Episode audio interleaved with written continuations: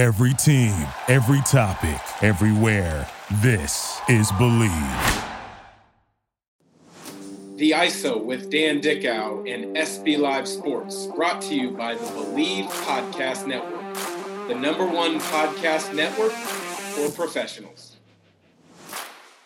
Here's Dickau from the deep corner for three. Uh-oh. Uh-oh. It's on now. Downtown Dan connects. Every morning when I'm working out, I'm listening to your podcast. Keep up the great work. I mean, I've seen Dan Dickau hit some big shots in the NCAA tournament. I gotta salute you, man. Like, I've been watching you since I was in high school, trying to mimic all your moves. Another episode of the ISO, another great guest, someone who has been a frequent contributor and supporter of SB Live Sports none other than tremendous high school coach Freddie Rehkow. Freddie, thank you for joining. Thanks for having me, Dan. Freddie, I think you've got a, a tremendous story that I want to hear a little bit more about because um, we'll get into this later. That you're starting the boys basketball program at a new high school in Spokane Ridgeline, but you've had tr- success at the highest level of high school girls basketball in winning a national title at Central Valley. Can you give us a little bit about what it took to get that Central Valley program to literally the top of the top across the country, not just in the state? Well, I think first and foremost, you you need the buy-in or the kind of the all-in mentality of your your players, the parents, the the, the community, and uh, you know, fortunately for me, having uh, been an assistant coach at Central Valley prior to my head coaching at East Valley. Uh, Dale Poffenroth and, and Judy Walters and a bunch of others had kind of set that tone as to tradition and having success.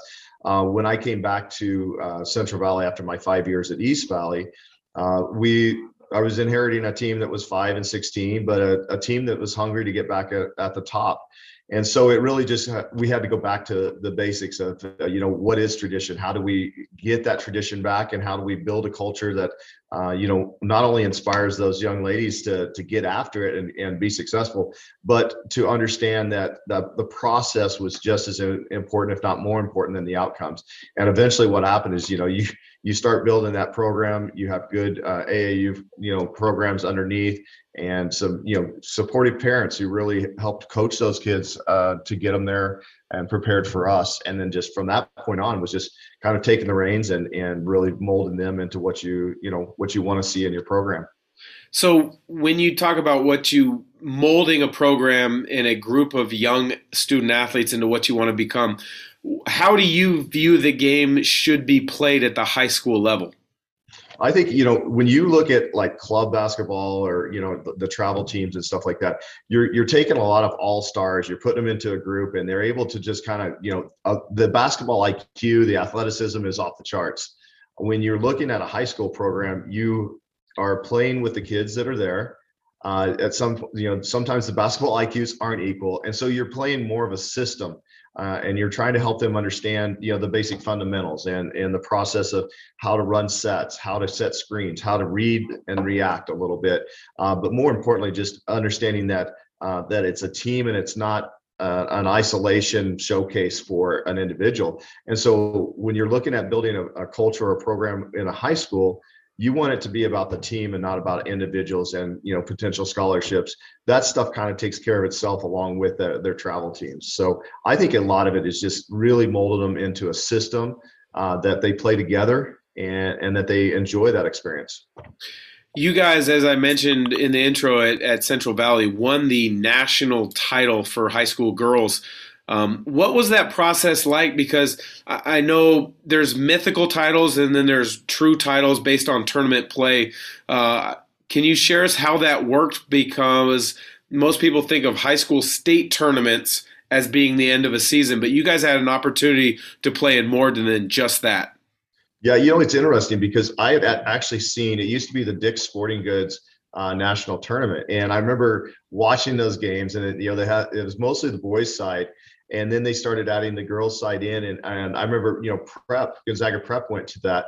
And i i really didn't understand the whole process like how do you get there? You know I mean, you figure they just take some of the top teams in the nation or at least the ones that they're they're you know governing bodies. Like for us the WIAA has to approve you to go to that.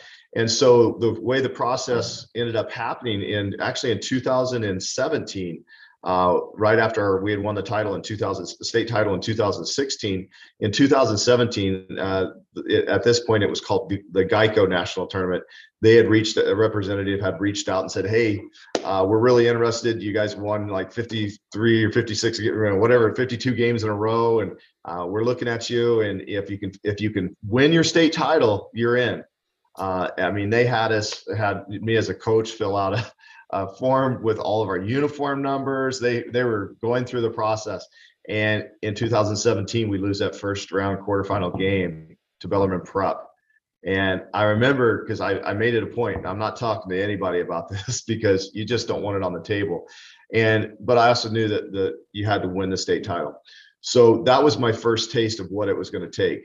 So once we lost that game, and then all of a sudden we go on the next run, you know, go 27 and 0 during the season. So we won 29 straight games. Geico reaches out again. They're like, you know the process, coach.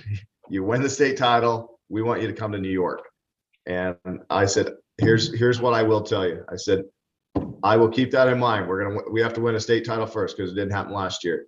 But if it happens, I'll sit down with my my my team, and if they are all in and they want to go and and do this, then we'd love to be a part of it. And so that's a kind of what happened is once we finished up, only myself and my assistant coaches knew that the Geico tournament was on the plate or on the table. And uh, yeah, so right after that state title game, we were in the locker room and I said, well, you know, everybody knows that sometimes your season ends unless it doesn't. And so, you know, they're like, no way. I'm like, we're going to New York if you guys are ready to play. And we did, Dan. We it was kind of an interesting thing. We actually sat down and met in uh, at Central Valley in, in my portable classroom, and I said, either you're all in or we're not going because you're you're 27 and 0. You've left a legacy. The question now becomes, do you want to, you know, you lose, people are going to question how good you were. But if you're in, I'll take you because I know you can do this. And they they all agreed they were in. And so that's kind of how that whole thing came about. And then to go and play two really, really talented teams. I mean, we're seeing kids from those teams playing on South Carolina now, and you know they played for Syracuse, and you're just going, wow, Tennessee, Kentucky, we're going. We played against them, so it's pretty cool. That is awesome. I, I, knew a lot of the story, but I didn't know the whole part of the story.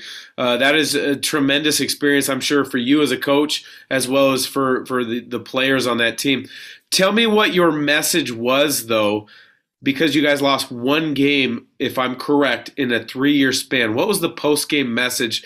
Because a lot of times high school coaches are, as they should be, are looked to as a leader during times of both good and bad. Well, that you know that and that was a devastating loss. I, I think it was more devastating to probably the outsiders and parents than it was the kids because the kids knew we didn't play our, our best game. Bellarmine played really well and, and, you know take absolutely nothing away from them. They they were ready. They wanted to knock us off of the pedestal and they did. Uh, but going into the locker room, I mean, there there were tears, and you know you could see them, and some of the some of the girls had their heads down. And I remember walking in, and and um, it was it, I, I won't forget it because it was super emotional for me because uh, my heart felt for them because I knew they wanted that title so bad. Um, and I just ha- had them all. I said, "Hey, get your heads up right now." I go, "One, this loss does not define us.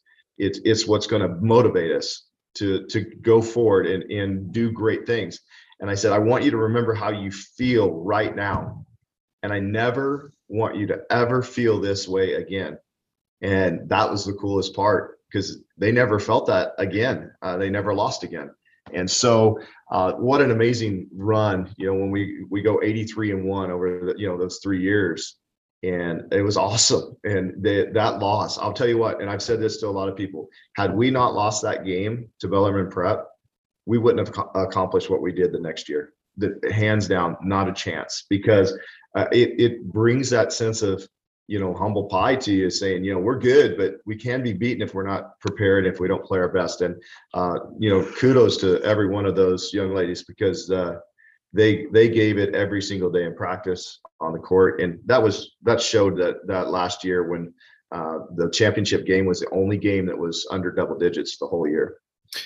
Yeah, being here in Spokane, I, I saw some of those games on t- the local TV networks. Saw the highlights. Obviously, you and I um, are, are, friends and, and, talk to each other throughout the year on basketball stuff. But uh, you had two standout players amongst many really good players, and those would be the Hull sisters, who are now playing at Stanford. What was it like coaching two very talented players that you knew were going to play at the highest level collegiately, and ultimately they won a national title as well in college? Yeah, you know, it, it, it's it's interesting. You know, everybody likes to say, "Well, they they were this and they were that." I'll tell you what, they were two of the most amazing young ladies. Period. Uh, their work ethic was unmatched, uh, and I think they made their teammates better. But I, uh, I want to reverse that too. A lot of their teammates made them better. Uh, and I think that's one thing that helped uh, help them prepare for college too. Was they got battled every day in practice by you know their friends and their their teammates. Uh, and it, what a, uh, for me a pleasure to be able to teach someone that you know and coach someone that was so smart that they were able to to learn on the fly. And and I still you know uh, being able to watch them you know win a national championship. I mean that's just the type of kids they are. They're going to win because they work harder than anyone else and they want it more than anybody else. And, and I think that is a mentality that every high schooler has got to take on. You know, I, I've encouraged it with my own my own kids. You know, my own personal kids. Uh, you work harder than everyone else, then you get the rewards that no one else gets. And and I think that's that's something that you know has been instilled in those two young ladies from their parents, uh, but also all the coaches who had a, a chance to to work with them.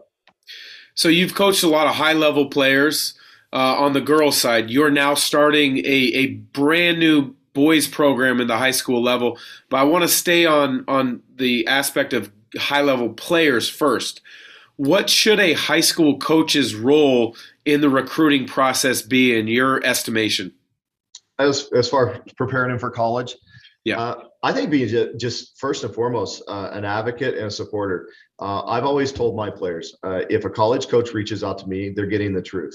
Uh, I've got to be honest because I, I never want a, a, college coach to come in and be recruiting a player and try to sell us a, a, kid and then have them go to that school and be everything opposite of what I've, I've sold them as. And, and I think that's important as a, for a coach. Uh, you know, tell your kids you're going to be honest. If if they're a pain in your butt during practice, you're going to tell the coach. They're yeah, they're talented, but they're a pain in butt in, in practice. If if you're a good student, I'm going to tell them you're a good student. If you're not a good student, I'm going to say, you know, struggles with grades a little bit. And I think that's uh, uh, one of the things I've tried to always be with my players, but also the coaches.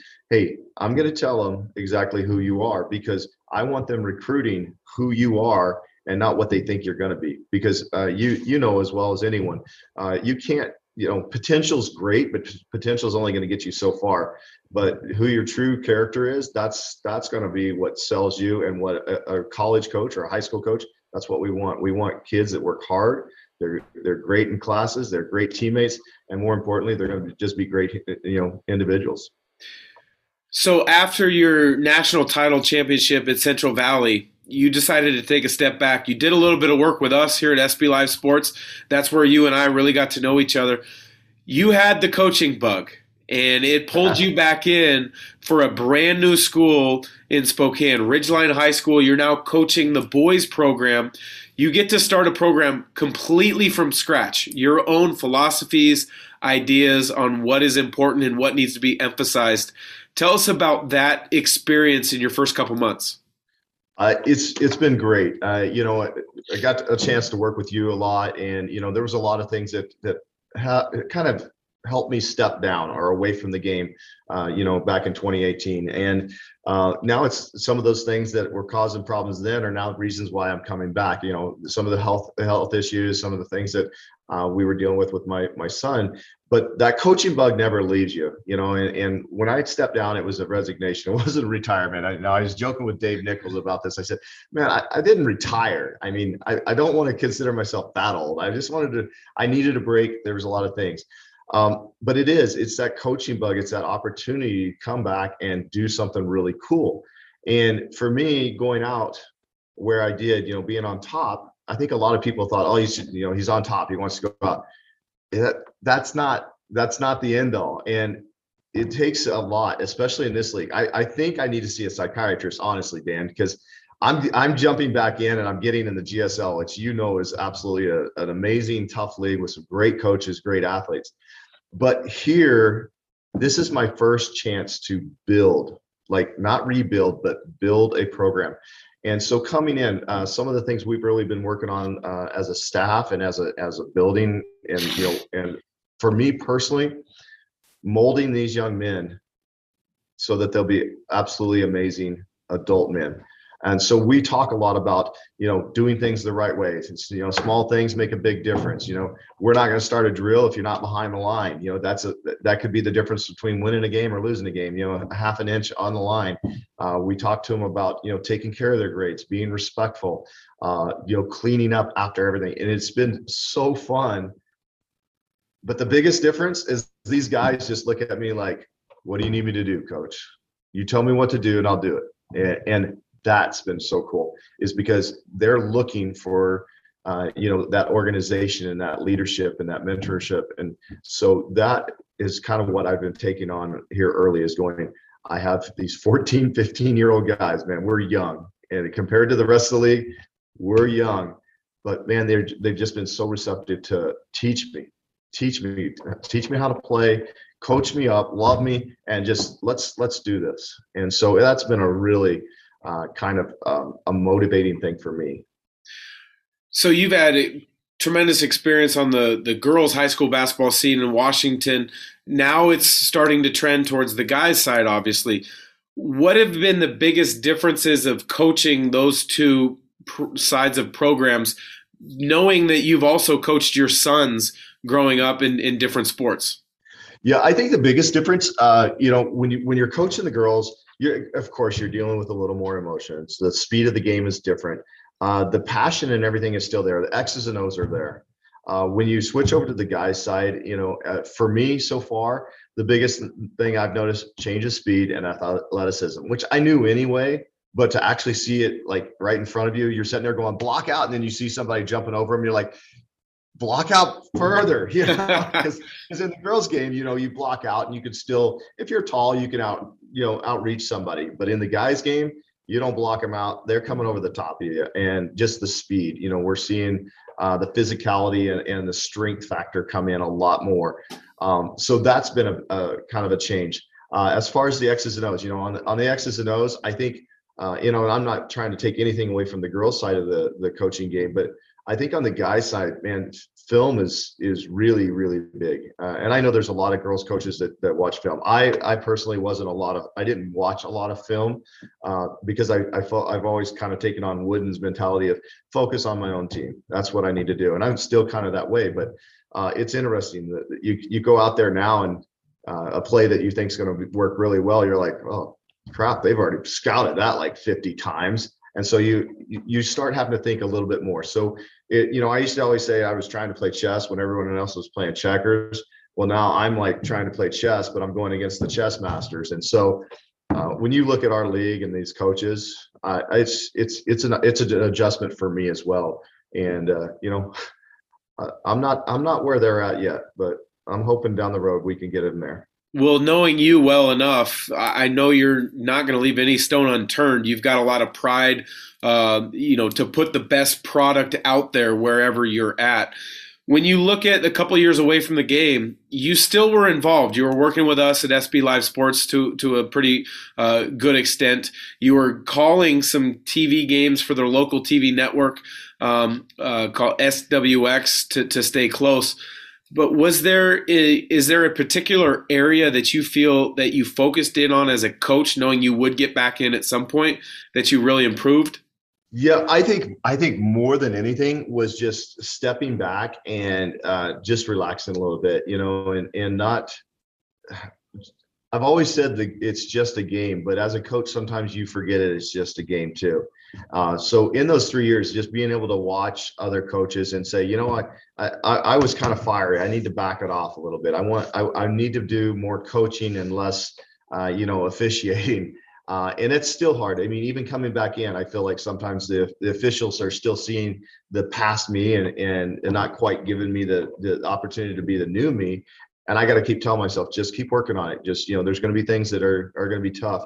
Uh, but I think the the biggest adjustment, you know, from calling games and and helping with you guys at Scorebook Live, I think the thing that I I really pulled out of those three years off was the fact that man, it's a beautiful game when it's played right, and I think that's honestly one of the reasons why I wanted to jump back in was because regardless of what level, high school, college, middle school, you know, you watch all these different levels, there's just still a lot of teaching that's not being done. And so for me, that I said, I want to go back and I want to, you know, brand new school. This is an opportunity to give these young men the coaching that they deserve. And so between being more patient, uh, you know, relaxing a little bit more, uh, teaching the game, you know, when you have a, a bunch of stud athletes that are just killing it all the time, you forget, you know, when you're running 60, 70 plays and they know them all. Now I'm back and I'm going, okay, we're going to work on three plays. It's, it, it's different and, and I'm enjoying that. I'm enjoying that learning process, but um, more importantly, I'm learning that, uh, you know, these kids, I want them to always remember us as a staff. And I want to, I, I told them when I got here, year, you know, year one, I want to compete. Year two, uh, you know, we, we want to be competitive. Year three, we want to challenge. And so it's going to take time. But I think the, the most important thing I've told them so far is, you know what, we're going to love you. And, uh, when you graduate, uh, I hope you're in tears because you're leaving the program uh, t- temporarily. And so that's what I wanted to bring back to the game.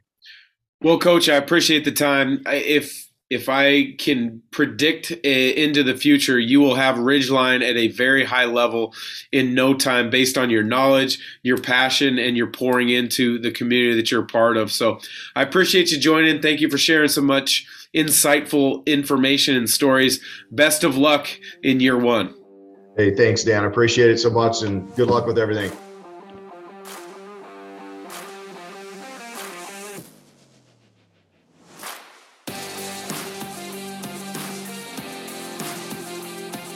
The ISO with Dan Dickau and SB Live Sports, brought to you by the Bleav Podcast Network, the number one podcast network for professionals.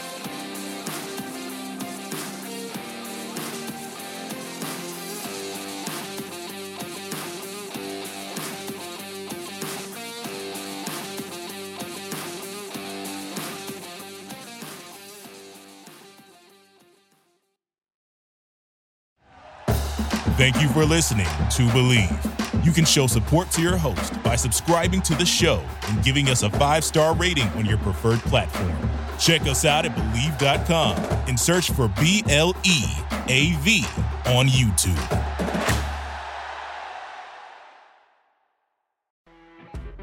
You know, when you're listening to a true crime story that has an unbelievable plot twist that makes you stop in your tracks? That's what our podcast, People Are the Worst, brings you with each episode. I'm Rachel. And I'm Rebecca. We're identical twins who love true crime cases that make you say, didn't see that coming, and we hate the people responsible for them. Listen to People Are the Worst now on Apple, Spotify, or wherever you get your podcasts.